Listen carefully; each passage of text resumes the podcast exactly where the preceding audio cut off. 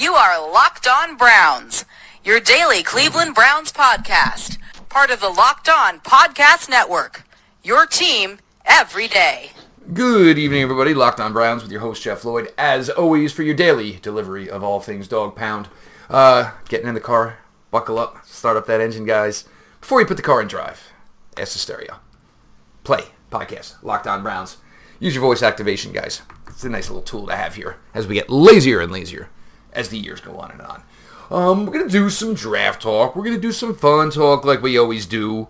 Uh, coming off his busy time of the year. He's a little more free now as we get closer and closer, obviously, with the NFL Combine coming this week. Uh, obviously, then we lead into the trading window, then free agency, full on drafts come April. Um, guys, uh, big part of the show, been on plenty times.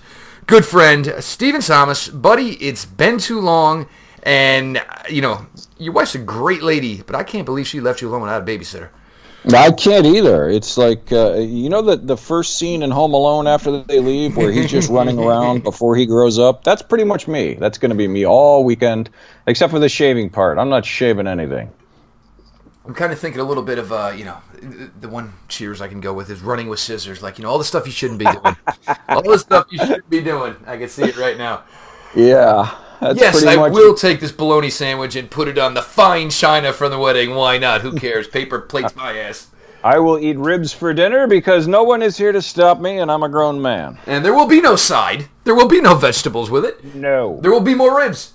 No. All of that spinach you left in the uh, crisper, honey, it'll be waiting for you when you get back. Absolutely. I watered it by you're. Keep it nice and fresh for you, honey.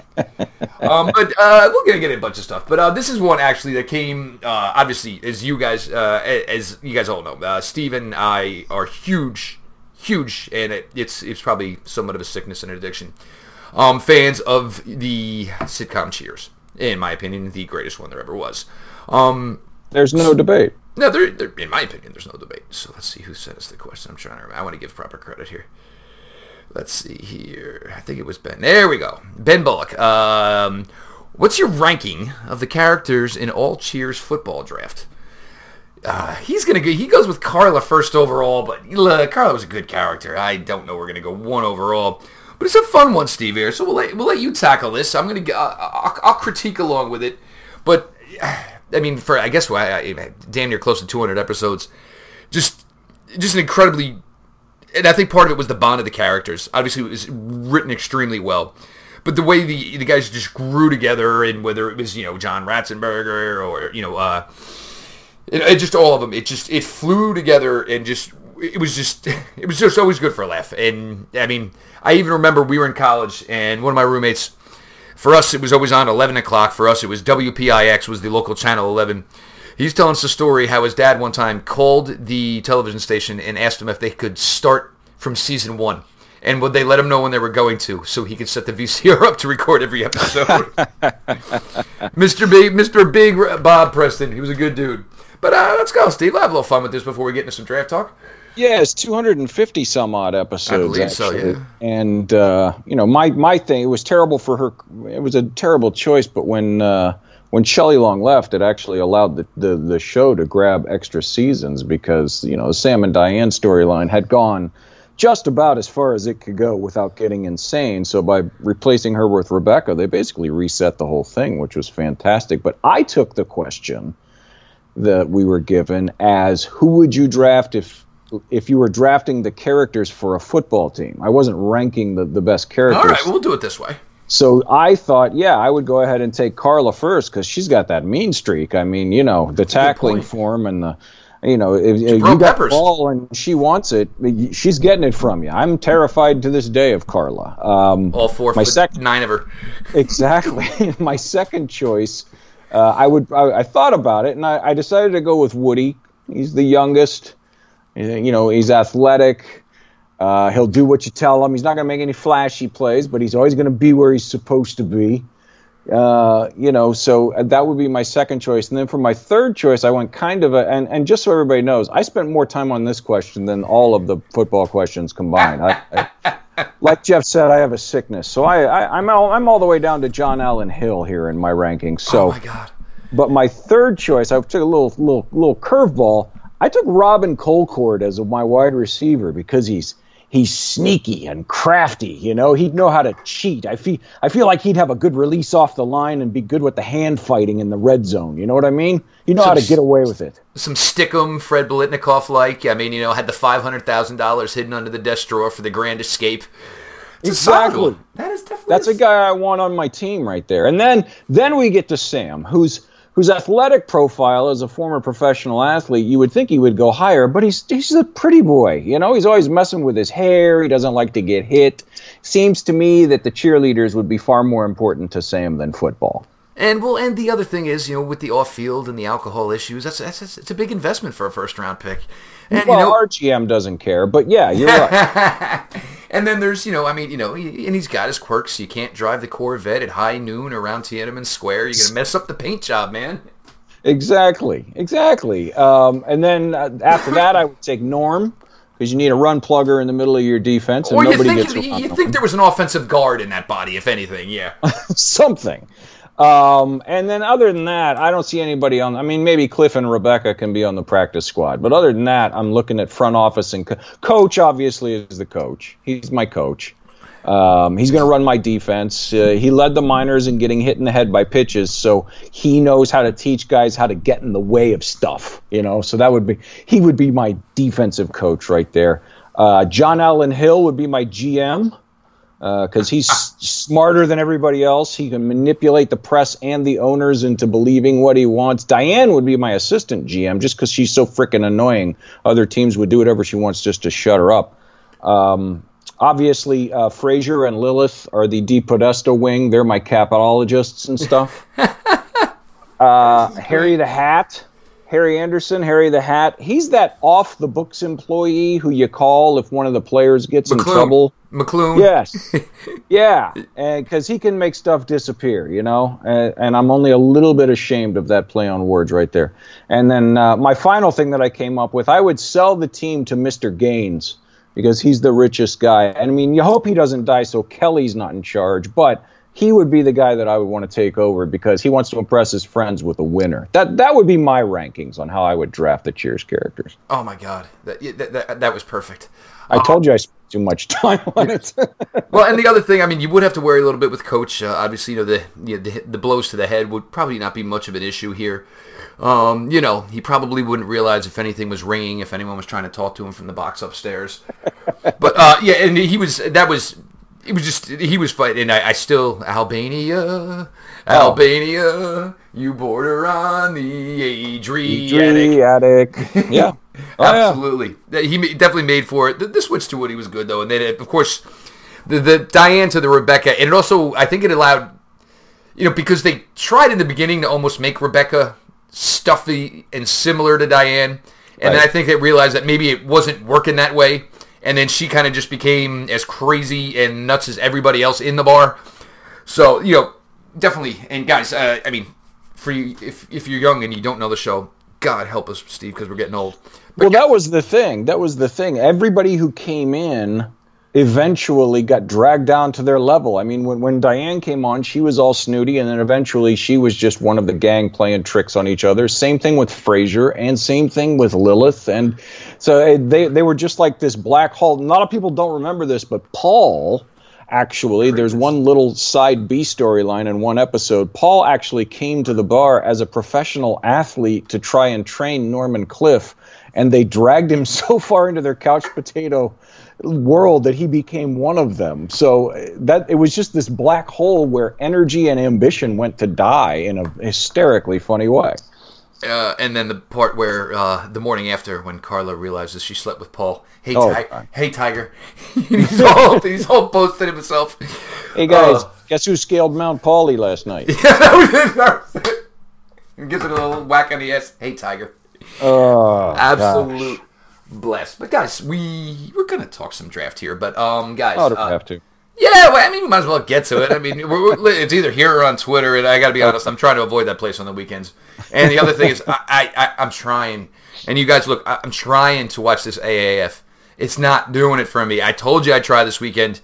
Here it is. I'm already recording in the second half of the first game, guys.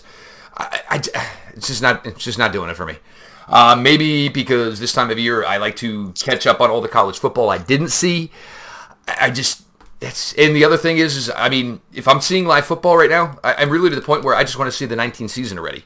Last year, if this was around last year, after I go watching 0 and 16 and watching some of those games two and three times, oh good lord, I'd come to watch your kid play in the backyard with his friends in a t- two hand touch game. this year, I, I just it seems like I just got more on my mind. But guys, iTunes rating reviews they always help the show. Do me a favor, go on over while you're listening, drop a five star, leave a written review, guys. Always helps, always appreciated. So we're gonna have to get into this now. Look, I mean, there's posi- let's see what they got for us. All right, first one here was da da da da da. Sorry, around. All right, linebackers definitely seem to be the one here. Okay, so we'll start with this one first here, and there's been a lot of look. Uh, we we've spoken. You know, obviously, I know there's some guys. You know, Chad's obviously one of them. Devin White is a guy they love. I just don't see. And and look, I'll, I can tell you right now, the more and more we talk about it, John Dorsey's definitely going to do things that probably most of us don't agree with. The thing's going to be though, he's got his vision for right now. I've got no issue with. He's getting it done, other than signing guys that I don't necessarily agree with. But he, is he making his product better to this point? Yes. So for us to think, hey, oh well, you know, maybe we would have done it this way. Either way, guys, the product's getting better, and that's what matters. Could se- could linebacker be in 17 to play? Look, anything could be a play at 17. Um, so Steve, a couple names. Uh, you know, I think there's I think there's one or two names that fit early in this draft, and then for me, it's more about just guys who are big, strong, tackle, and run who are going to be available on day three. I don't think there's really any. It's either going to be somebody at 17 or 49, or otherwise you're talking day three, unless it's addressing free agency. Well, that's the thing. It's so interesting to to see uh, what they're going to do at linebacker because I think everybody. Well, I mean, we don't know what's going on inside, but everybody seems to agree that they need to upgrade at least the speed at the position. But with the contracts that they have, they're kind of not fully handcuffed, but there there's some handcuffing going on, so they can't really do a lot. I mean, if you're looking maybe a Jordan Hicks. Uh, I know a lot of people like Anthony Barr in uh, in free agency, but a Jordan Hicks, I think his skill set would translate well. But you've got Joe Show, and Kirksey's going to be back this year unless they can find somebody to take that contract in a trade, which I I seem to find unlikely. And So- you're still, and even if you were to find somebody, you're going to have to pay. You Right, yeah, You're going to you're going to pay know your what pay fifty percent of his sat. No, but I mean, if, either way, you're, you're going to pay some of it. It's just the way Sure. it's going to. Be yeah. so I don't know what they're going to. They could, you know, and everybody everybody seems to expect them to cut Jamie Collins. But if they were going to do that, I'm not sure why it hadn't happened by now. Maybe they're Well, this is what I talked about with John trying to find a trade partner or something. But You almost wish that Kirksey's contract and Collins's were reversed because you could live with Collins because I, I I believe that most of it is would be this year on Kirksey's deal. So you could live with Right. one more year of Jamie Collins. Kirksey, you're hoping for a huge, huge bounce back. and and I think it's possible because uh, he's he played a lot better before um, uh, uh, Greg came in and switched the system. So it's definitely possible that he could come back, and then we won't be talking about this next year. But those are the would really be maybe Denzel Perryman, you know, somebody like that. But I don't see anybody else out there that's actually going to hit the market unless you believe C.J. Mosley is, and I don't. That would would be uh, of interest. And if that is true, then I also find it extremely difficult to justify one at 17 or even 49 Of course. Which would lead me to be- and personally i'm not as big on devin white as some other people. I see uh, i see more processing issues than people people are trying to gl- to gloss over it. Um, if they were going to go early and i don't know if this is a hot take or not i i would rather have bush Yes. um, and I hope they don't go with either one. Now, if you're talking 49, you could easily talk me into Mack Wilson if you're talking about just linebackers. But I think you're you, you were right on what you're saying before. You're looking at maybe the late day three pick, the second, uh, or I'm sorry, day two pick, the second, third uh, that they have from. Um, uh, from New England, you could get like in that range right now. You're looking at guys like Terrill Hanks out of uh, New Mexico State or David Long from West Virginia, who I really like. I'm I'm be warming up to him. Watch him if you haven't watched him, uh, folks who are listening. He's just a he's, he's fast as hell. He's he's solid in coverage, a terror on the blitz. Uh, he's undersized. That's his thing. He's he's listed at uh, six foot two twenty. So in reality, he could be, you know, 5'11", 215. So I, you know, in the, the way Keep the offense mind, is, but keep in mind, our defensive coordinator drafted Shaq Thompson. Uh, You know, had them draft him as first round as a linebacker. right, right. Undersized they- definitely was the game, but he could run. the way the offense everybody talks about how the offenses are changing with more of the you know quote unquote college spread concepts coming in which call for faster quicker short area guys well by extension then the defense should be you know, morphing along with it so these smaller faster cover corners maybe 215 isn't too small anymore. I, I don't know. I'm just saying it, it could happen. Um, as far as getting into the day three guys, some guys you guys have talked about uh, that we've talked about. Uh, Khalil Hodge is valued early day three right now. I'd like him. I cannot believe he did not get a combine invite. It's baffling to me. I mean, but when something like this comes up, I always think they know something that I don't, and it'll come out eventually. Um, Gary Johnson at Texas, uh, Jeffrey Allison from Fresno State, and I'm still on my guy Blake Cashman from Minnesota. And I saw uh, Dane Brug, or I'm sorry, Daniel Jeremiah uh, jump on his train um, last week, and which tells me that the medicals. His big thing for me was the medicals. He had three shoulder surgeries. Um, but apparently they came back okay because DJ wouldn't jump on him uh, if he didn't. So those would be some guy, and also a guy to keep an eye on who's just who also if I I don't think he got a combine invite, but Tre Watson out of Maryland, um, who the Browns met with at the Shrine game, apparently Yep. met with him for quite a long time. And if you've watched any of his tape, boy is he fast. I don't know why he's getting like zero but I mean he shouldn't be up there in the Devin Bush Devin White range. I'm not saying that but I mean nobody is talking about Tre Watson from Maryland and I don't get it at all. The guy can flat out play football. So those are some names if you're looking late day 2 through day 3 uh, maybe even priority UDFA uh, uh, on the case of a couple guys that I would I would be interested in at this point. Anyway we're pre combine and long way to go but those are some guys that I would be interested in Yeah, uh, like Hodge, it, it, it, it surprises me just because, I mean, you, you look for guys who had stellar careers. I mean, guy had, I believe it was over 450 career total tackles, over 100 three years in a row. Crazy, crazy production. Um, maybe the rumor's going to be, or maybe it is. I mean, if you don't get a combine in, but it is nobody's expecting you to test well. Um, the one thing was he did go down a Shrine game and weighed a lot more than people anticipated, as he was more Right. the older school linebacker with the fact that he was ran around 250 pounds. Um, but Jeff Risdon, Jeff, Jeff Risdon, who was there, he's he'll be on this later this week, said he ran and moved well. Um, granted, it's Shrine game as opposed to Senior Bowl, but you know, Right. if Jess, if Jess, uh, if Jeff says it, obviously, I, you know, I'm going to put some weight to it. Um, and then uh, obviously, uh, cool, uh, cool, uh, cool, Coney out of uh, Notre Dame. He's another one. I, but the one thing and where the issue, I just watched too many li- too many running backs last year catch short out routes that turned in from five yards to 20 to 25. I know part of that later in the year was because, yes, Joe was back, but Joe wasn't 100%, guys. He was on the show and told you he's actually still somewhat dealing with his hamstring injury. For mm-hmm. anybody who ever is going to question an athlete in a hamstring injury, it's it's a month thing. It's almost like a half of a year process before you're completely 100% but more speed there. And that's for me, that's where Devin Bush just keeps coming in. And maybe part of it is is you know I, I talked with his father. His father's a good dude. His father was one of my favorite college football players ever. But you know, sees guy, chases guy down, tackles guy. You know, almost like you know like an animal in the forest and that. Like just, just beeline and it's over. And I always love the guys that will stomp a mud hole in your ass and will walk it dry and tell you about it the entire time. I always want a mouth or two on defense.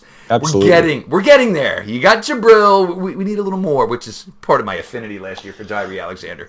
Yeah, and the thing with uh, with Bush, and I also see this in David Long from West Virginia, is that he seems to he seems to anticipate things, and it's not because he's guessing. It's be, he seems like a guy, and I haven't talked to him, but he seems like a guy who, who bangs it out in the film room, and he recognizes like he knows what's going to happen before it plays. He's smart, and Yep. if you can, if you can, if you're speedy, and you're not reacting, you're being proactive. That makes you even half a step faster on the football field, and I love those kind of guys rather than guys who.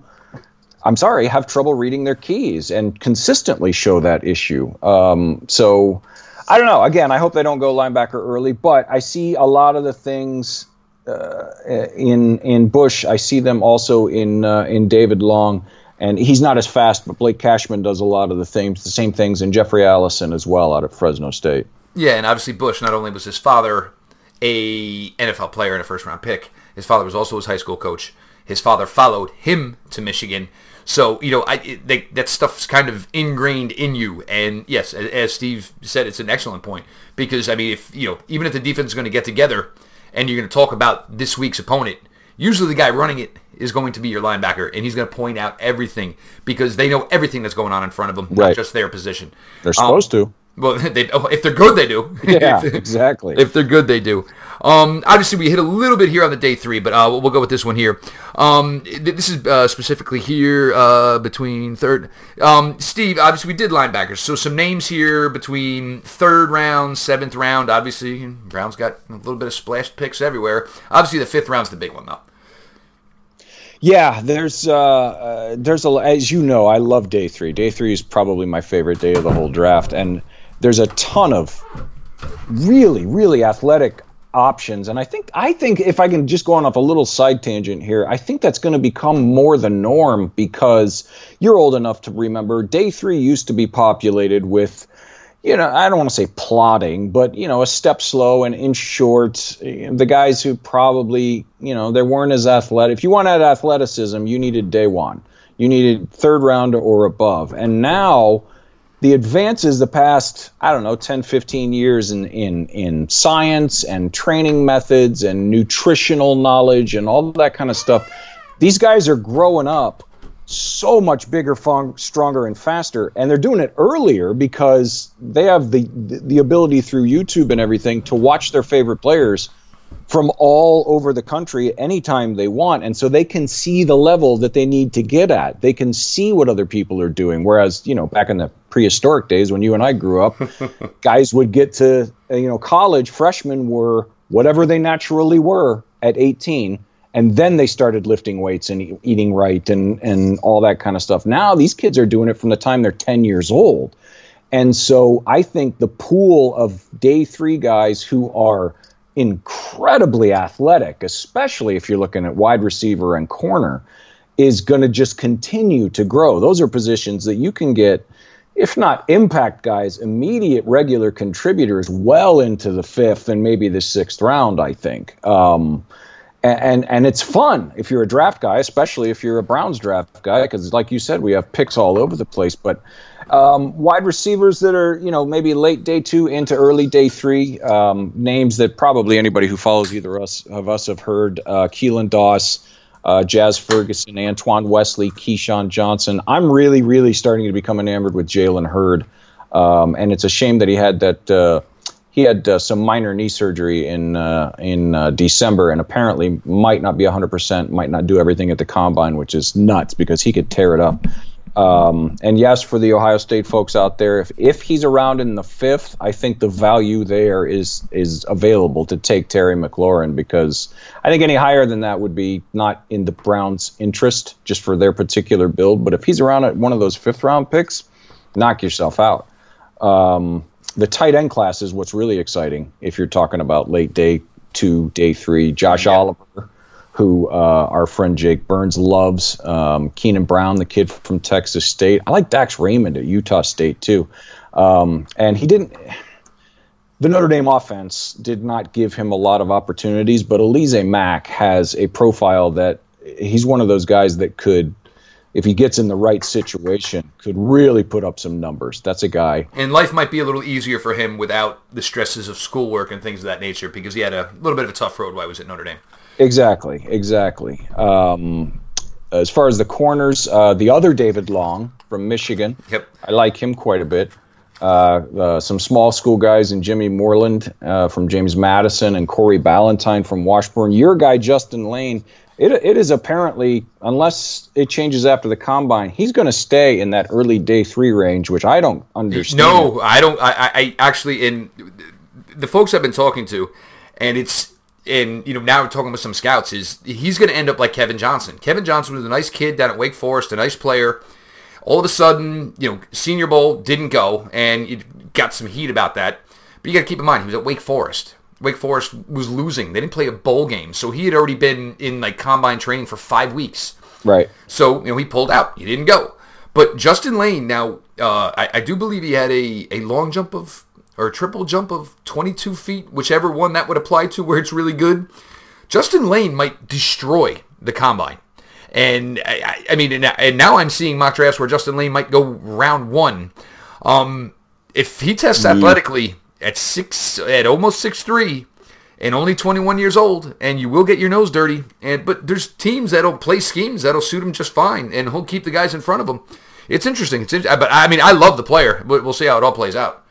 Yeah, yeah, and and that's what I was just going to say. I don't understand. I mean, I I think round one is a little rich for me for him, but I could easily see mid to mid late day two. Uh, you know, late second round if you're there, or early that that uh, three sixteen that we have. That would be great value for him. But I just I keep seeing him early day three, and if he stays there, that fourth round pick would be great uh, for him. Uh, same thing from. Um, uh, Ryan Pulley from Arkansas uh, had a pectoral issue last year. Missed almost the whole. Was it pectoral or ankle? No, it was pectoral. And which is um, weird for a corner.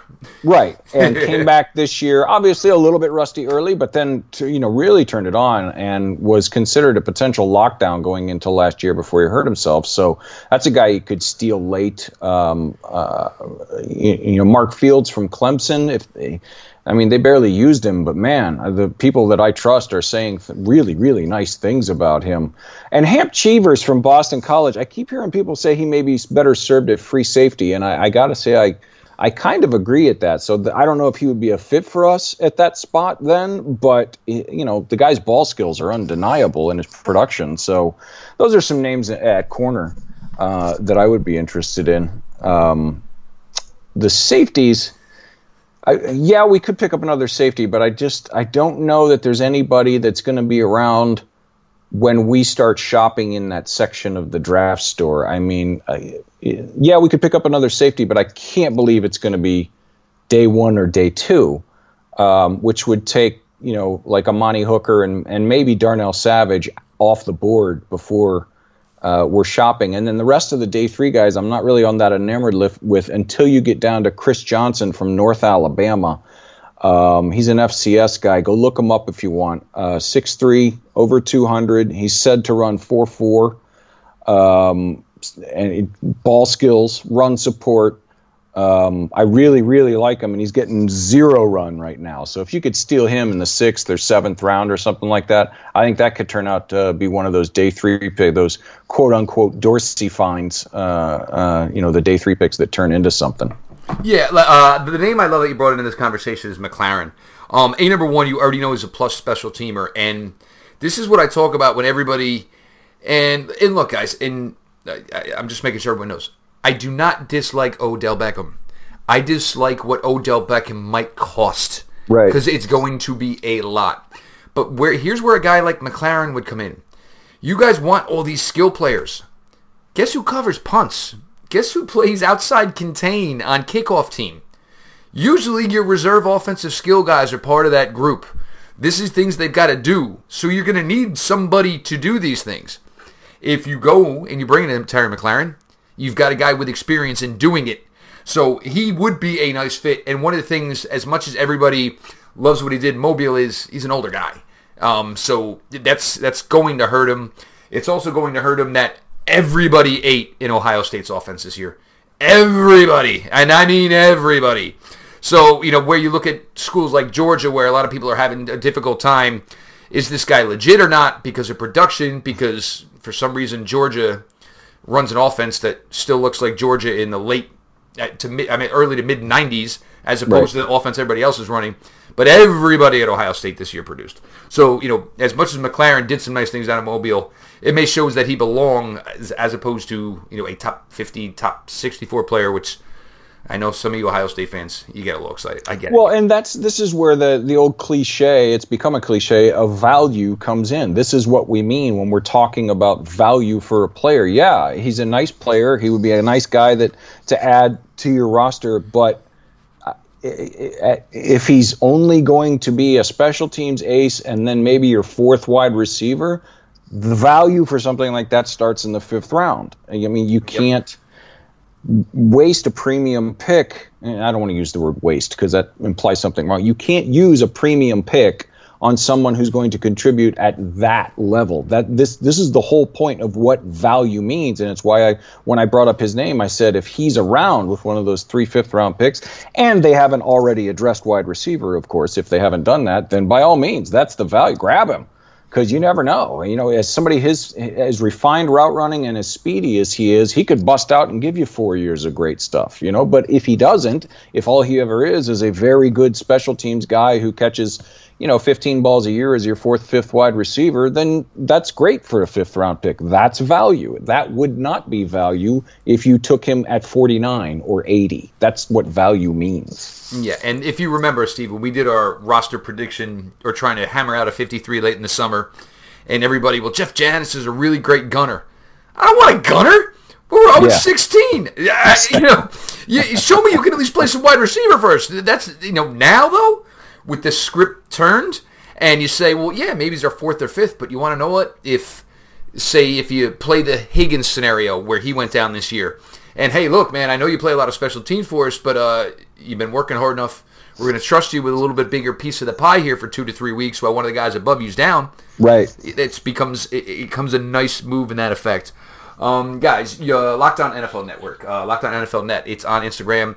It's on Twitter. It is run through. It runs through every show that is on the Locked On NFL Network. Um, it, over 35, under 40 NFL shows here on Locked On NFL Network. Whether it's the 32 team-specific shows, uh, Matt Williamson show, the draft shows, the fantasy shows, um, Instagram, Twitter, Locked On NFL Net. Make sure you're following over there, guys. Appreciate it. So now we move on, and let's see what we got here. Now, um, now this is um, uh, Jake here. Jake, uh, Jake also hosts a hosts a Browns pod, and he likes the idea of you know he's more in my line of thinking of you do not need the superstar number one wide receiver, and Jake also understands that Landry may be on essentially what is now a one year deal. He likes more of if I use the term the batting the batting order of the wide receiver core. Mm-hmm. Have a bunch of guys that you can use Steve, you've highlighted some. Um, say you know, gun to your head, you got to take one second round. Give a receiver here. Who would it be? In the second round, wow. Um, Where it's not too much value, but it's it's value. I mean, well, I mean, I guess it depends on whose board you believe. There are a couple boards out now that have N'Keal Harry right around the 49th pick, and I, I would take him there easily. But I personally have a hard time seeing him fall that far. I agree.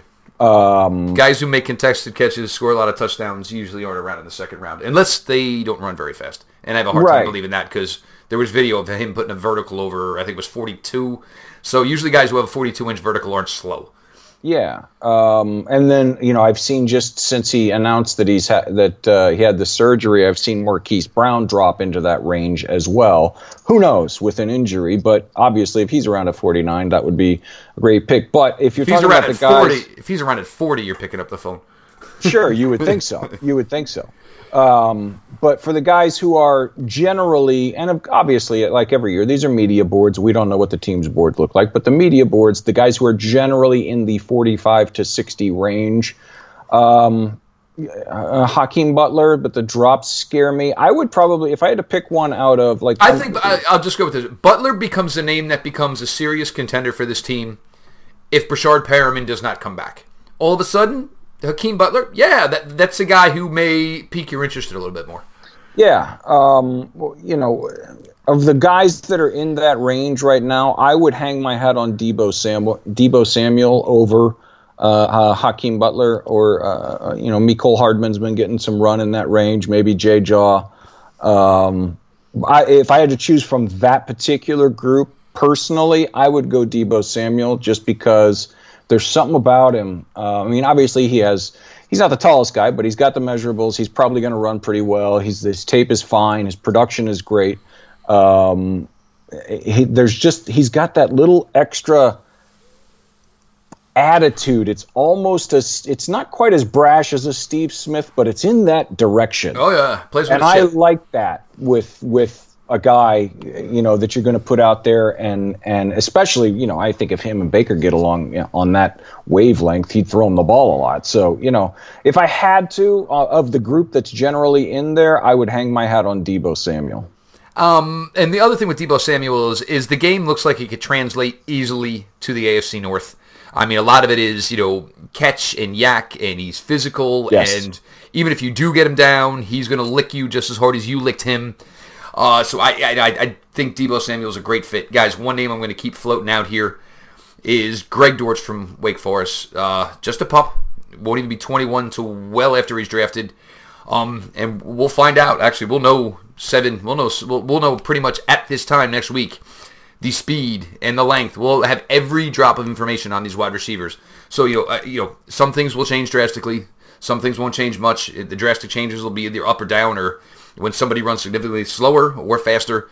Uh, a lot coming here, but Greg Dortch, he's a guy that really, really piques my interest because you know tore up the ACC at Wake Forest, and with the ball in his hands, he gives me a little, so a little bit of a Odell Beckham vibe. So well, and that's what people when you're out there, and you, for for the folks that are listening, if you're you know not a freak and have a life, and you're just starting to look into these guys, you know, unlike me who has no life.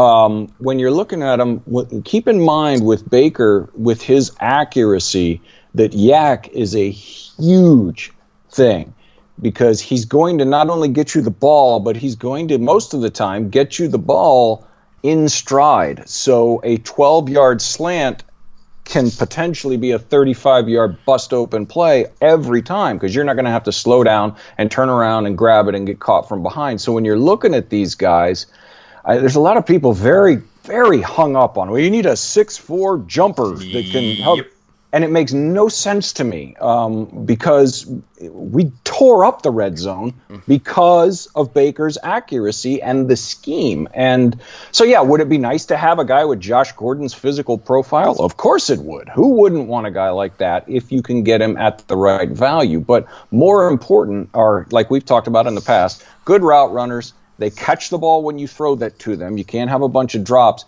And if you're great after the catch, you're going to do fine in a Baker Mayfield offense. So maybe sort of prioritize the YAC guys in your head just a little bit higher than the other guys when you're looking at these wide receivers in this class and free agents. Well, and and the other thing is Baker Baker will learn you. Um, and the yes. one thing you saw with in Njoku and you also saw with Fells, he's going to learn where your sweet spot is. Uh, you never saw David Njoku having to put his hands below his belt again once Baker Mayfield took over. Right. Uh, the the last touchdown that Fells caught um, the home game versus the Bengals. I mean, you know, ba- Baker literally, where did he put it? High and outside. Fells yep. literally took his ass, bumped the DB out of the way, and said, "High and outside awesome. is perfect because nobody's getting that but me." And this is, and so it'll be okay if if they do draft a smaller receiver. Look, I mean, Antonio Callaway, he's a thick guy, but yep. he's not big and long. But Baker will put you in the best position to succeed. So it, as much as you guys want to say, oh, you know, the six foot four, like Steve was saying, you know, you want the, you know, the jump ball guy. It, it doesn't necessarily, it doesn't matter when you have the accuracy that Baker Mayfield brings. Now, um, I will say, I will say one last thing on this. If you want somebody six four and over who's also who's not just a jump ball guy, there are several of them yes. later in day two and day three, and we've mentioned them. Antoine Wesley, I've been banging that drum for a long time. Six five, he moves like he's six foot.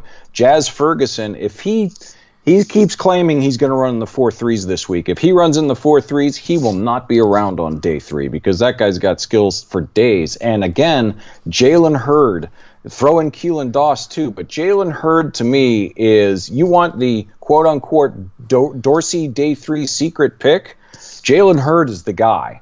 6'4", 220, runs 4'4". He's got hands the size of boats. His hands are 10 and a half inches for crying out loud. You go watch his tape from this year at Baylor, and yes, it was his first year playing wide receiver, so some of his routes are raw. He doesn't fully understand the position yet. Of course, you're going to need to give him a little bit of time, but in year one, you just ask him to do the things that he can already do well. If you get the ball within 10 feet of him, he's going to catch it and he's a monster YAC guy, like we were just talking about, because of his uh, background and his years as a running back. So I, I urge everybody to take a look at Jalen Hurd, and if he is around on day three, I'm going to be banging that drum hard. Yeah, and I mean, and the one thing is, is he, you know, I ended up with a bad rep, you know, at Tennessee, whatever it was. But I'll give the guy credit, and, we've talked about this on Twitter. Oh, um, he's going to go to Baylor. He's going to play wide receiver. I mean, everybody pretty much said, "So long, Jalen Hurd." Exactly. Yeah, we'll see it. Well, you know what? Well, one night I'm going to wake up in the middle of the night at two o'clock in the morning, go through the channels. There's going to be a Canadian game on. Oh, Jalen Hurd. Oh yeah. I mean, but here, but uh, to his credit, the kid has busted his ass, and he went Yep. down there, and you know, he went to the right. He went to the right place because uh, you know Baylor's coach now, former Temple coach, legit dude. His players love him. They will do whatever he asks. Uh, Matt, Matt Rhule down there, and he's done that. I mean, I, I, I you could have given me, you know, could have given me 101 odds. I would have said, we're never going to hear from Jalen Hurd again. Yeah, and even the people at Tennessee who really, really don't like him have never questioned his work ethic. No one has ever said he he busts his ass in the film room. And I mean, I, I read something just the other day. He takes a minimum of 100 to 150 uh, balls off the jugs gun every single day. So it's you know, I mean, again, I don't, you know, it's it's a long way down the road. But if they sign a wide receiver and take one on day two, then he's probably out off their board. But if it if it makes sense on day three, be prepared to be annoyed by me on Twitter even more than you normally are.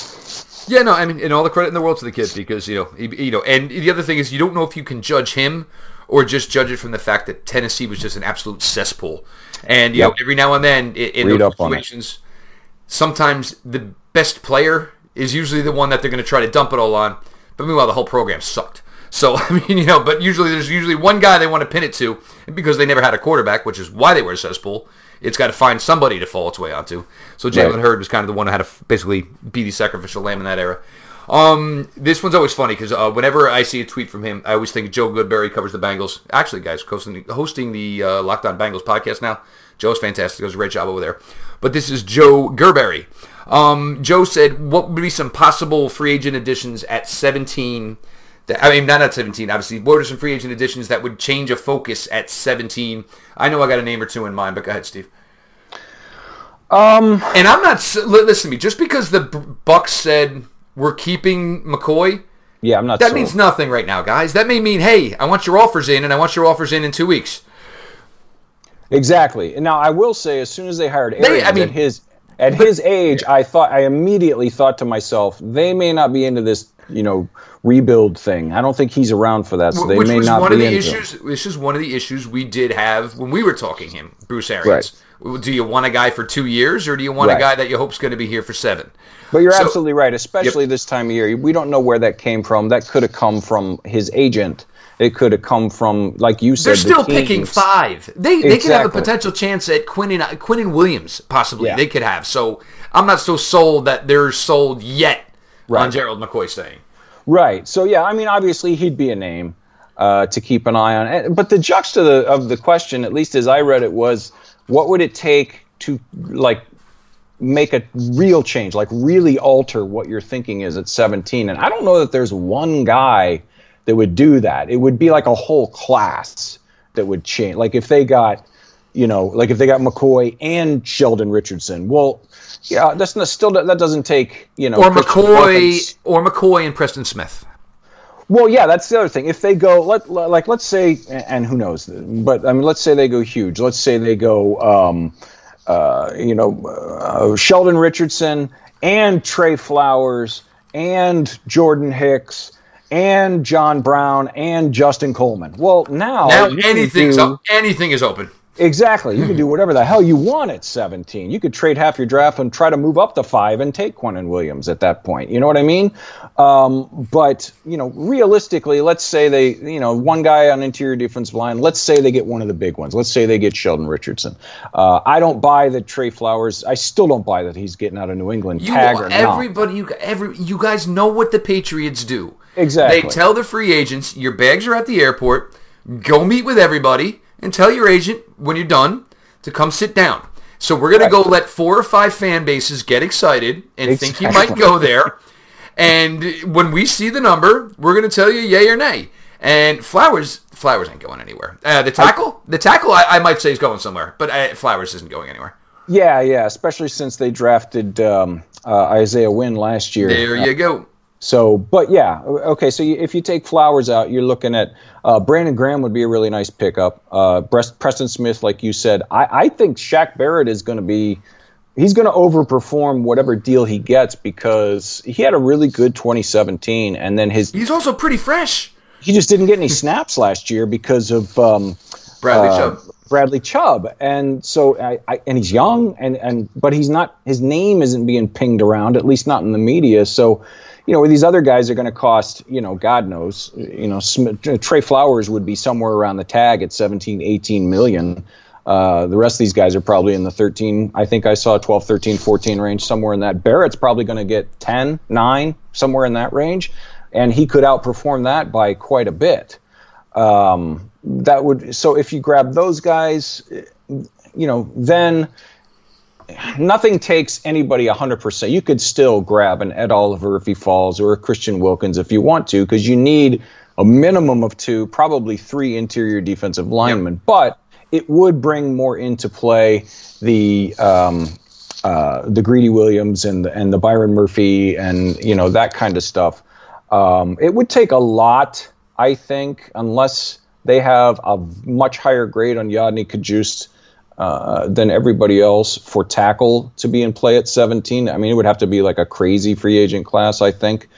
Um, but uh, here's one: if they can't make it work out with Greg Robinson, and making it work out with G Rob is the simplest, best path for everybody. But I don't know what you thought about it. Was it yesterday or the day before? There was that Yep. thing that came out that said uh, He he would he should be paid Hubbard money or whatever. Uh, that we love him. We have all the confidence in the world in him. We love him. We want him back, or you know, however it was phrased. I don't remember. That to me came across as a shot to his agents. You know, look, we, we want him back, but he's had one half year of good production, and you're asking for Nobody You was know, beating your door down. Joe Thomas money here. That Yep. that's how I took it. I could be way off, but if they can't make it work with him, then Trent Brown comes into the picture. Um, if they swing and miss with him, a last resort uh, would be maybe you grab Donald Penn for a one or two year if you're okay with his medicals. Uh, you know, because he still he still plays well. I mean, he's not the Donald Penn he was, you know, six or seven years ago, but he would be a good one year thing, you know, to sort of shore up that hole in the dike until next year. Um, and then, of course, you, there's always the possibility, uh, you know, you can kick Joel Bitonio out and plug Corbett in there, but we have one of the best interior lines in the NFL next year. That that's got to be a last resort nuclear option.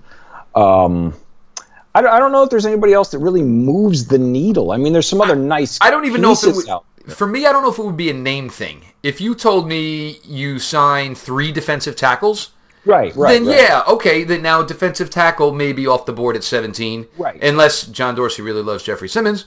I mean, you know, who knows?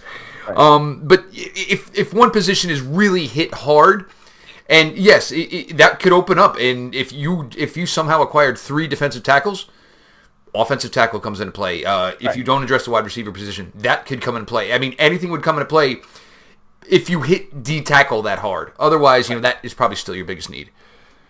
Yeah, absolutely. I mean, I don't think there's any question about it. Um, and just signing one, you know, even if it's the, you know, Sheldon Richardson, even if it's, you know, who I consider outside of the tradable guys, the guys who are actually free agents and likely to hit the market, I would think he would be the top uh, uh, defensive tackle available. Even if you grab him, that in no way precludes you from Christian Wilkins or uh, if Ed Oliver falls uh, or even gets to 12 or something like that and you want to move up for him, whatever. If he's your guy, whoever your guy is, is what I'm saying. Um, uh, even if you sign one, like you said, you need a minimum of two, probably three. So I don't know that one guy moves the needle really on anything at 17. It would be a, it would be like we said, a huge class would change things, a class overall. Yes, and guys, if you do want to have some fun, think about a front of Sheldon Richardson, Larry Ogunjobi, and Myles Garrett. Uh, not only are these big bad dudes, but they're about as athletic, athletic as athletic gets. And then throw in Khalen Saunders with pick 80. Or yeah, well, there's that, and there, or, or or okay, block those three, and Jarna- Genard Avery's coming off the other edge. So good luck with that four man front in passing situations, guys. Um, would you still maybe need to add a big old plugger? Probably. I mean, who knows? Maybe you get Danny Shelton for dirt cheap because uh, I'm sure he'll be looking for work. There is it. What's up? Yeah, how funny would that be? They signed Danny Shelton, Pierre Desir, and Josh Gordon. That'd be great. Super Bowl champion, Josh Gordon, Steve. Um, let's see what we got here. Um, oh, Jeff Jeffrey's good. Uh, Jeffrey Vaquera. Um, what are the chances that Oshane Ximines falls to the second round? Uh, Jeffrey's obviously a big fan. He has him as his fifth, uh, fifth on his board among edge rushers. I'd say there's no doubt in my mind he's going to be in the second round at best.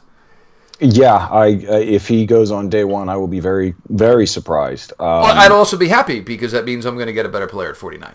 Sure, yeah. I mean, you know, and I have nothing against him. I mean, I've been, you know, banging his drum since the summer. I like the kid, but I think his, I think his value is in the third round. I, I would think um, 49 for us would be the earliest I would consider him. Um, now, other teams, it only takes one team, you know. Uh, so if there, especially if there's a run on the so-called top tier edges early, you know, four of them go in the first 15 picks, like it, you know, the, it could, that maybe pushes him up because a team at, you know, 36, 38, 40, you know, wants him, want, wants some edge rush help and he's there. So they reach a little bit or something like that. But I like Ximines. I like him a lot. I just don't know that.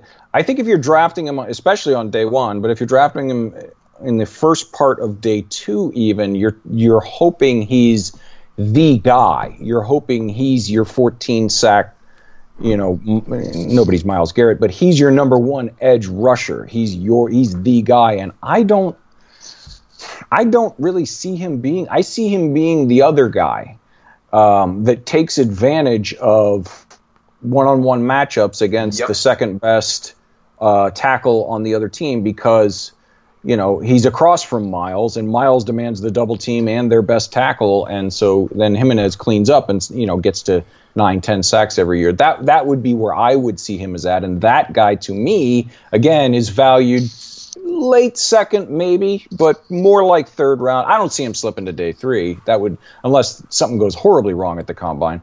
But I would think day two. I would be very surprised if he goes day day one. Well, and for me, the- the question would be though is, do I have that guy? And this is going to be key because we don't know about this yet. Is what their plans are with Genard Avery. Me, Right. he's going to continue playing a lot of that pass rushing second defensive end. So what in the world did I just draft Ximines for? Because I think I've got that guy. So it's it's a key fit. His name could change in the hierarchy here. You know, and look, they're eventually going to tell us more what their plans are for this defense. Um, guys, when we had Joe Schobert on, Joe's like, look, uh, you know, we kind of can't talk about nothing right now. Only th- only thing he did mention was, you know, we're watching more Carolina film than we're watching Arizona film. Obviously, Wilks was only out there one year, wasn't really able to put any type of blueprint on the team whatsoever. Right. But you know, so if you and if you think Carolina, there were three first round picks playing linebacker in Carolina, and that's why I want to keep talking about it. The only thing though is I just don't know if this draft did, dictates to the linebacker position in that respect. You know, Devin White, some of you like. Yeah, I'm kind of more with Steve. I, you know, I see a really great athlete running around behind some great players, which LSU, LSU will always have up front. So yeah, sometimes he can just turn on the athleticism, the read and reaction, which is the key at the linebacker position. I'm not too positive that it's there yet, guys. Well, and you also have to take into consideration who was at linebacker in in, in Carolina when Wilks was there. I mean, he had guys that were top of the top of the league. So Yep. I'm I'm hoping, and I don't know, and I don't pretend to be you know some kind of guru on his philosophy, but I I'm hoping he's going to take the same approach that Freddie took to the offense instead of this is my system and I'm going to force you to do things even if you're not good at them because that's what your position dictates on paper. He's going to look at his defensive uh, allotment and go, okay, what do you guys do well? We're going to do that, like Freddie did on offense. Exactly. So, Wait, I have a negative for you here, and I'm about to draw up an assignment where it fits into your negative category. No, we're not doing that. That's out. Yeah, exactly. You know, I mean, it's like the old debate we had when you, you know our old coach was still here. Do you need players to fit your system, or can, or are you smart enough to fit your system to your players? And I'm hoping that he's more of the of the former, which you which know, will, which I mean, will only help him get that. I think I, I agree with you, and I think that's where he's going to be at because he's already had his one shot as a head coach, at- uh, one year, which is it, it's straight BS. You, you do not just get Yeah, a guy as totally a first unfair. time one year. But I think he's going to have to now is kind of reinvent himself a little bit to so now it's okay. He's he's more than this, and he's more than that guy who got the who got the raw deal in Arizona. And that wow, look at this, you know, a lot of promising pieces, and they took a step back in 2018, but he took them right back with a step up in 2019. And you know that's where that's what Wilks is going to have to do. Because look, I mean, when we talked about this, when all this went down, if you're Steve Wilks, you want to be here till the 2019 season is officially over. You want to be gone. You want to be off to another gig. And that's how you would have to play it, is making this defense better. And probably by doing that means that you're going to have to change some things and change your own style.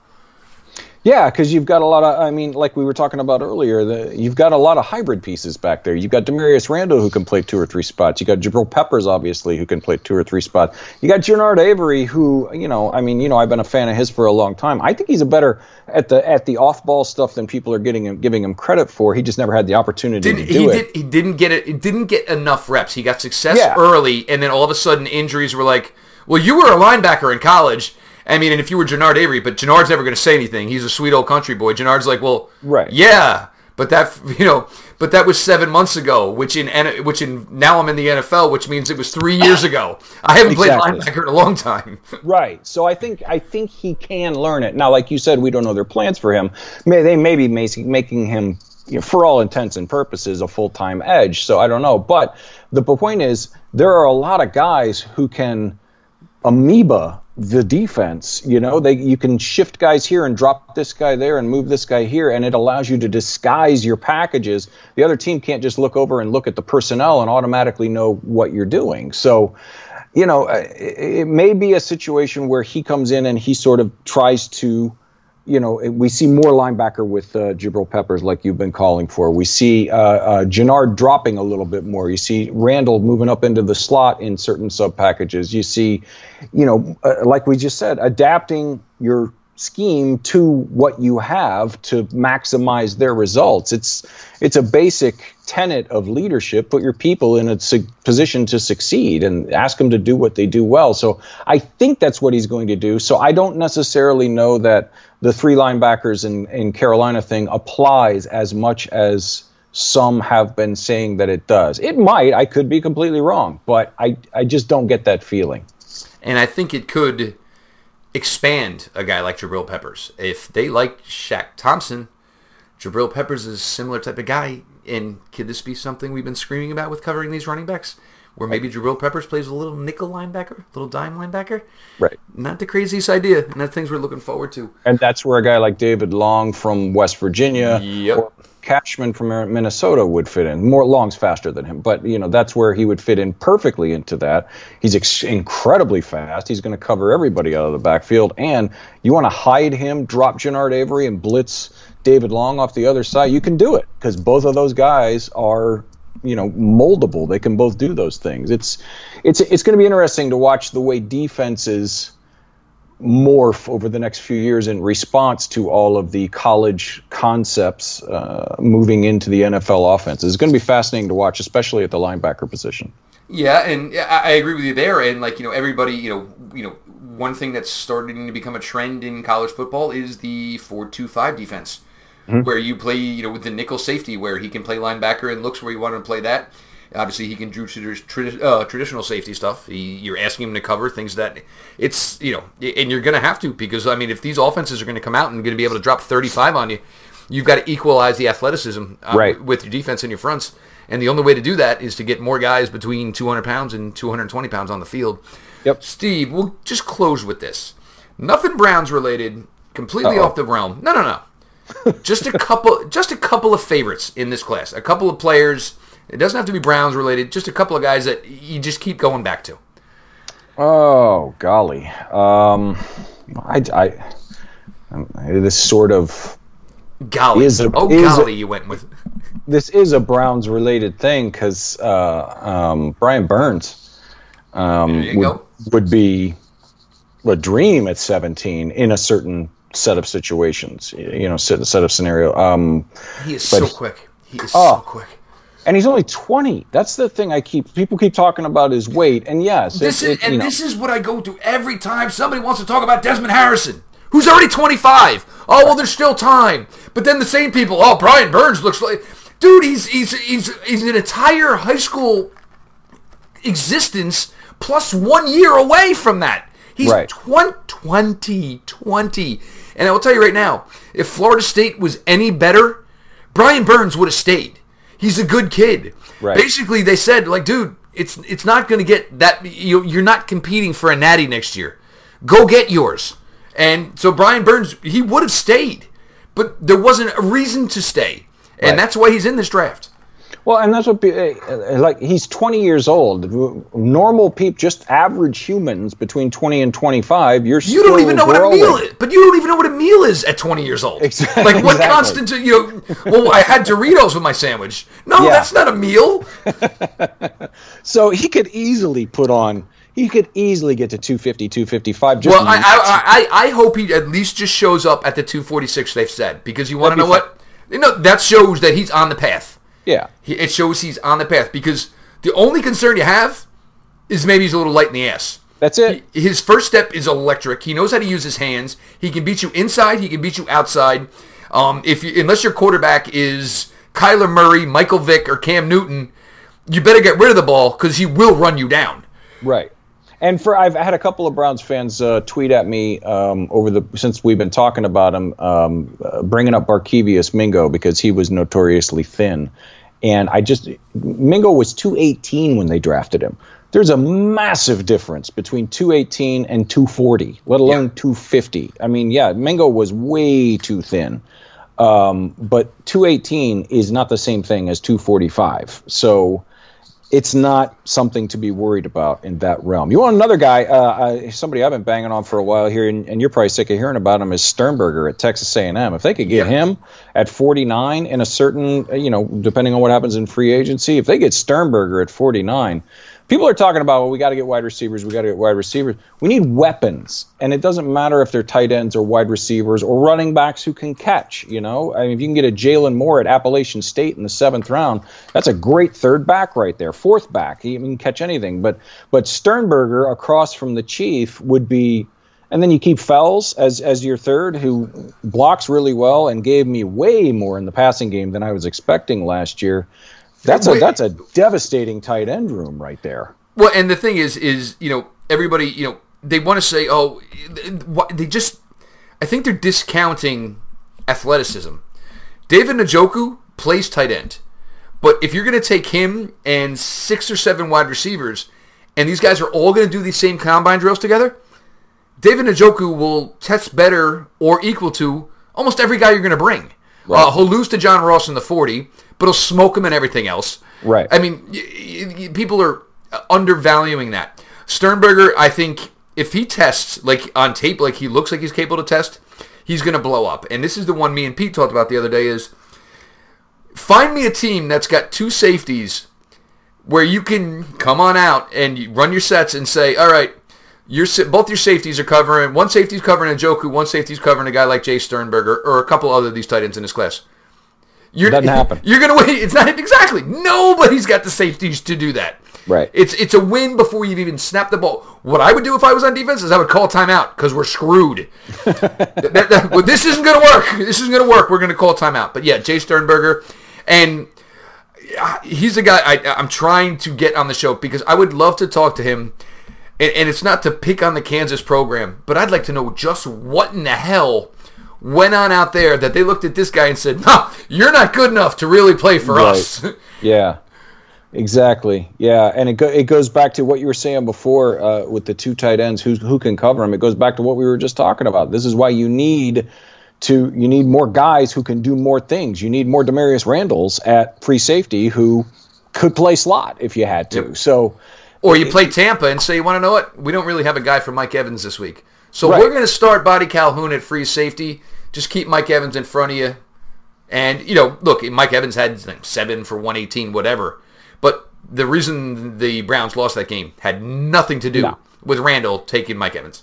No, no, exactly. Um, well, you know, I like a couple other guys. You know, I like Charles Omenihu. I've annoyed the crap out of you with him for months now. Um, I just don't know if he's going to fall to our range. Uh, I, he, he's looking like late first, early second. The issue Probably- people have with him is, is they they're they're not really sure what he is yet, and maybe we'll get more. You know, puts up a great bench number. Maybe he'll play him more inside, or he shows great athleticism and time time stuff. So where you outside, it seems like some people like kind of have almost like an incomplete on him because they don't know where you would exactly play him yet. Right, and I think, but see, I'm one of those that thinks that that's a positive because you, can go You in and out. you, you, same reason you can put Myles Garrett on the inside. Exactly. And and similarly, this next guy I'm going to talk about, which I don't think I've heard anybody in Cleveland really talk about, is D'Andre Walker from Georgia. This is a guy who you could drop and play off ball if you want, but he can also rush the hell out of the pass. He is almost your prototypical, you know, uh, edge slash OLB, depending on what system you run. And There's a little bit of a Genard Avery vibe. Yes. yeah, and uh, just a little bit bigger, maybe sl- maybe a half a step faster. He can And- play against the left tackles. Yes. yeah, so he's right now he's in he's in one of those in between ranges. Might be a little rich at 49. I would take him at 49, but some people might think he's a little rich at 49, but odds are against him lasting to the 80th pick. So he's sort of in that in between range for us, and and and it's kind of weird, but I would love to put him. That's a guy I would love on my team. And it was actually funny because um, I, at the SEC championship game, I was down at my sister in law's. It was my mother in law's birthday, and she was a big Alabama fan, and of course I'm there rooting for anybody but Alabama. And uh, and I'm texting with Pete Smith, and I'm like Pete, these keep they keep shoving Jonah Williams as left tackle one down our throats. He's like, I don't see it. And uh, it- and as that game kept going on, we kept going back and forth. I was like, yeah, I'm not even seeing more. And it, it, and it was more. And then it was like, how about we just draft D'Andre Walker instead? you know, I mean, why, why don't we just get this guy? Right. Um, and the thing with Walker is, I don't. He doesn't look like a player on tape who's going to wow in Indy. Um, because you know he's not the tallest guy in the room. It doesn't seem like he's got the. But you know, I I do think you know obviously a little bit bigger than Genard Avery, but I think he's more similar country boy strong and Right. looks a lot more impressive on film than he's going to look working out. But yeah, he's definitely a fun player, and like you said, versatility and what can I do with you, and I can put you here this week, and nobody saw that on film last week, and you know it's just anything you can do to make obviously uh, you know obviously the offense's job harder. And we'll just close with this, Steve. Oh. Deep breath. Pretend Baker Mayfield doesn't exist. Oh my God. You have to have one quarterback for the Cleveland Browns, and we'll pretend you still have the number one pick. So it's the number one overall pick, but you have to base it on the 2019 quarterback class. Which Oh one do you dear want? God. You get everything else. you ask get you get everything else in the building. Oh, Hue's man. not here. He'll never have to deal with Hugh. Well, let me let me let me preface what I'm going to say here, and I don't know what I'm going to say, but let me preface it by saying, I you know people have asked me, you know people think I'm I'm a draft guy. I'm a Browns draft guy. I only look at guys that I think fit the Browns. So to be It's been so fun not watching quarterbacks. brutally honest, I have done zero homework on this year's quarterback class. Isn't nice to say? no- oh, it's freaking amazing. But for this particular group, um, just for and God, I'm going to sound like an idiot here because I, I really haven't studied it hardly at all. I would probably, uh, with Freddie Kitchens, we get this group, we get all the wide receivers. I'm going to go with Haskins by a nose over Murray. Uh, at this point, I, I would. But I mean, it, and this is this is normal for guys like me and you. The thought of just saying that Kyler Murray is five nine and a half and change scares the daylights out of you. He, will he maybe tell every, you know have everybody you know shove five nine and a half inches of middle fingers down their throats? There's a really good chance there is I think he's because be good. Yeah. I mean, yeah, as long as you can protect him. And the thing with Kyler Murray is he can pretty much protect himself with the athletic ability he brings. Dude is special. And you watch what he did, and you go back and watch some of the throws Patrick Mahomes made at Texas Tech. There's not a great deal of difference. And there's a reason this guy got drafted so high in the Major League Baseball draft after only hitting 261. That's what he hit, guys. Um, center field is a valued position, and part of that is getting a ball in the gap and firing seeds from 225 feet away. Kyler Murray can do this. Um, yeah, he's got arm talent for days, and and just because I took Haskins, that's not a shot at Murray. You know, It's I mean, not. every- draft Twitter, you know, tries to make you believe if you like one guy, that means you automatically think everybody else at that position Sucks. sucks, and Yep. trash and everything. It's not true. You know, th- there are other varying nuances to that. I would. I mean, if the, if if my team took Kyler Murray in, in the situation you're describing, I'd be perfectly happy. It, it's kind of I would think of it the same way I, I thought of it going into last year. Not I don't think these two guys are on the same level as Rosen and and Baker Mayfield, but you remember how many times did I say uh, either one of them? I, I mean, I had Rosen ahead, but if they Yep. took Baker Mayfield, I was going to be absolutely tickled pink. And I was because I thought they were both worthy of it. I, I think Haskins and Murray, in the situation you're describing, would both be worth it. I probably, at this exact moment, would opt for Haskins. But again, I've done no homework on the quarterback class, so I could be completely wrong. I mean, hell, I could. I Jake Browning. Who knows? You know, at this point, I don't know. Nice, nice, and I agree. It's it's so much. It is so much. And what listening to these quarterback wars, and then when I see these mock drafts where these trades, and four of these guys have gone in the top thirteen, I'm just there like, wow, that's great. So there's one, two, three, three four, four more players to be available at 17 that probably shouldn't be there. No problem. Well, that's. guys. Let, let Go me ask it. you this. Let me. I know you wanted to close, but let me ask you this. You know how I love to ramble and take up your airtime. Hey, Um, you ain't got nobody at home. I ain't got nobody at home.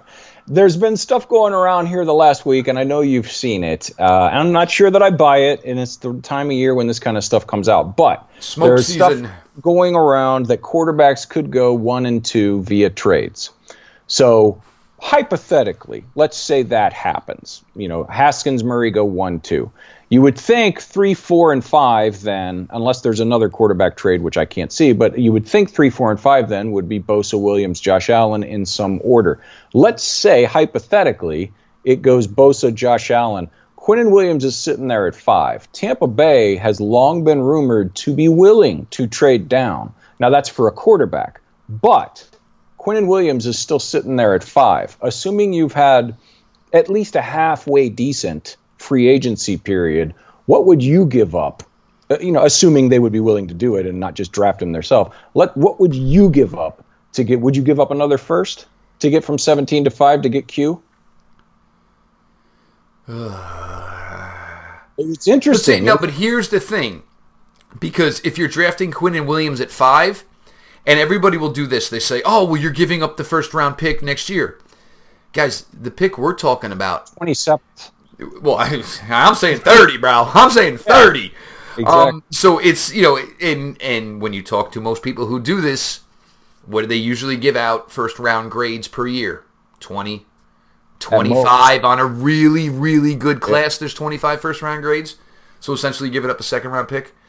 Yeah, I mean, it, it'd be hard not to talk me out of it because um, as much as Larry is a guy who seems to be, you know, learning more and more technically as he goes, and he's just, I mean, he's just a big old guy that'll just split you with athleticism.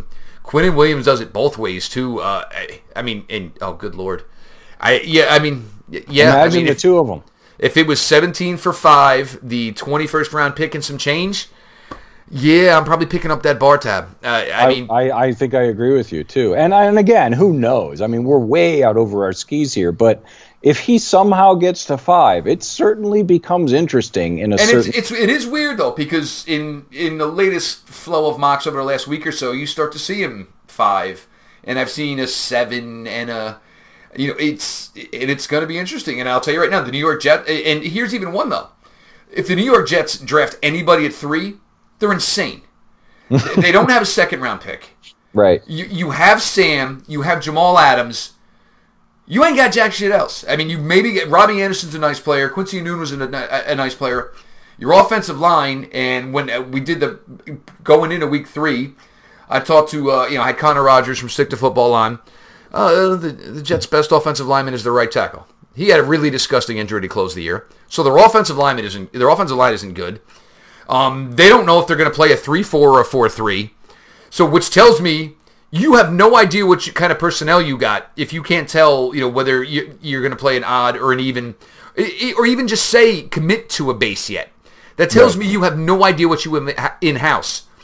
So then, why are you drafting somebody three? They should not be drafting at somebody three. They should be running the hell out of there. So even if it's not one or two at quarterbacks, it could be a quarterback at three, which still has this trickle down effect on some of these guys. It's crazy. It's and this is this is what makes it so much fun because Yeah. as much as you know, the talent evaluation, all that, it, it, there's the game and there's the dance of it.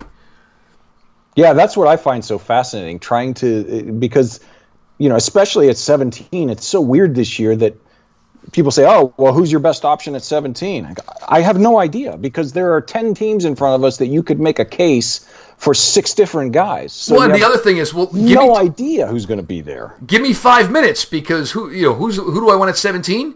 I'll give you 17 names. Exactly. who's left of these guys? I, I will take that guy, and and everything that goes along with the draft. And we actually when we were joking about the, the Jaelen Strong signing the other day, Jaelen Strong was in the green room. He got drafted 70th. Right. So it just goes to show you, and th- those things were announced 10 days before the draft. 10 days before the draft, they invited a guy to come sit in the green room Right. who stood around, who sat around for 70 picks. Yeah, So a lot of this is a mystery. It's cloak and dagger type stuff, and that's what makes it the greatest. It- for me, it's it, it, because there's only one day of it. But and like and you understand it, and so many of others like us do think the NFL draft is Thursday, Friday, Saturday, and out. It, it- it's it's not. It's and it is like a season, a sports season, because there are all these games of the combine and the smoke and everything that goes along with it, and pro days and and terrible stories like Jeffrey Simmons who doing everything to re you know generate his name and try to change the entire perception of him, and you get an ACL injury. And, and it's just absolutely heartbreaking for, for a kid who's done everything he can to try to improve himself there's just so many storylines that go along with the I would say it's probably, you know, I'd say by bowl season you're pretty much in draft mode. Well, the rest of you are. it means we'll be in the 2020 draft mode by like May 3rd, but Right. that's what makes this process so goddamn fun. It's endlessly fascinating because there's there, there's 20 billion different combinations, and you can make a case for 10 billion of them being reasonable. It's it's fantastic, and especially for us as Browns fans. I mean, John Dorsey had the number one pick in the in, the draft last year and kept it a secret from seven billion people on Earth until 48 hours before the draft. So When the draft was held in the state of the guy you were playing where he grew up, wasn't even there. Exactly. Ah, just stay home, dude. It's cool. Don't worry about it. Exactly. So pretending like we know, like there are people out there, you know, tweeting and they're all condescending and they're definitely going to do this. You're kidding yourself. You have no idea what they're going to do. None of us does, except well, John might not even know it on February 23rd. Who knows? And yes, because and we were all the same people of what the hell did you sign Greg Robinson and Breshad Perriman for? Yes. I understand things are pretty crappy around here, but Jesus Lord, what did you just do? Hey, look at these guys out there doing some things. Wow, that's odd. Yeah. Now we can't let them get away. No, no, no, you gotta keep them. You gotta keep them. and also, but, but that is one of the better parts of it is because here are two guys, and you know, when we talked about it with a couple of guys on the team, here are two guys, and you know, nobody wants to be the first round massive busts. But here are two guys that are considered that, and where did they write their NFL careers? With the Cleveland Browns. Because that's normally how this story works out. Yeah, yeah, you know, another one of those stories, huh? Yeah, I mean, it's it's just so it, it it's year round, really. I mean, the draft is almost. and I know this sounds stupid to say. The draft is almost a separate entity from the league itself. It has almost become its own industry, which is Own amazing. storyline. Yep. It's amazing, and it's just so much fun. And I guess part of that, part of the unknown and the different machinations and, and ways things can fit together is probably why I love day three so much because it's. I mean, we're the day one guys or supposed day one guys. They're going to get talked to death for the next two months. You're going to get sick of hearing their names. But the day three guys, if you dig, there are some really, really good football players in the fifth and sixth round, and there's going to be more of them, like I said earlier. So it, it's why you know it's why we do these things that we do and have these you know hour and twenty minute conversations, or however long, how much of your time I've taken up here tonight. Um, Well, even still, though, but going back to those day three names, that's where you get a guy like Desmond King, who was a fantastic All American at Yep. Iowa forever. Um, no, his arm's a little short. I don't know. Is he a safety? Is he a corner? Eh, I'll pass. I'll pass. I'll pass. I'll pass. San Diego jumps up on day three, and Browns fans, you remember how uh, Desmond King ruined a Sunday last fall. Um, sometimes take all of it And that's the other thing is sometimes take all of this and throw it at the goddamn window. Yep. If the guy can play football, he can play football. So it doesn't matter if his arms are a little short, his hands are a little short. He didn't run the 40 you wanted him to. You wish he could bench press a little bit more. Um, if he got it done, he got it done. So it's and situation is a much bigger piece Sure. of this puzzle than most people give it credit for. I mean, so and so went to Carolina and he flamed out and was out of the league in two years. Yeah, that's because he had two guys in front of him at his position. He never got the reps. He never got the coaching. He never had the chance to develop. Whereas if had he been picked one pick earlier and gone to, you know, I don't know, Kansas City or Green Bay, now he's got a path and he's going to get the reps and they're going to invest the time in him. It makes such a huge difference. Landing spot and situation is massive, especially for those day three guys. No doubt about it. All right, guys, we're gonna put a ball on this one. Um, obviously, guys, Stephen Thomas. Um, we'll have on more. Uh, Steve's uh, Steven's uh, schedule is a little bit more flexible here now through April, so you know we'll have a little more fun. We're still working to pinpoint it out. Are you sure? I, I basically did two full appearances here just today. Well, I wish I would have done the stop, but we would have just picked it up again. We would have pounded out two episodes. Here. I'm getting like my father now. I'm like, "Gee, what can I get for the extra ten dollars? Well, if I got to pay it. Um, but we'll definitely we're still trying to sync up with Jake Burns to do one of those, and uh, hopefully we can keep those you know a little bit shorter this year. But we had a lot of fun with those last year, and obviously a lot of fun of it is just talking the ball and busting uh, talking ball and busting each other's chops. But uh, follow Steven over at uh, Brown's mock draft. Uh, he's still doing it. I don't know if today's came out. Some days I sit there and I'm like, oh, I don't know about this one. I think it was either yesterday's or the day before's where I was just like, wow. Well, this I mean, it was literally the dream scenario. It was almost like, can we just fast forward to late April and play this one? But you know that's a part of fun of it. And guys, uh, obviously, you know, FanSpeak over there makes a great tool for that. Obviously, the guys over at Draft Network have one coming. I only know of it. I believe it's coming Monday. I can't really give you any more information about that. Um, plus, it's the weekend. I'm not going to go busting down guys' DMs for information on something that's going to be available in 36 hours. So uh, be sure to check those all out. Um, the show itself, Lockdown Browns, we always keep a follow back uh, account on Twitter. I appreciate um, me personally at Jeff underscore LJ underscore Lloyd. Um, it's been your daily delivery of all things dog pounds, guys. Actually, it's been a double dose of your daily delivery of all things dog pounds. um, until we talk the next time, guys. LGB on the LOB. Let's go, Browns.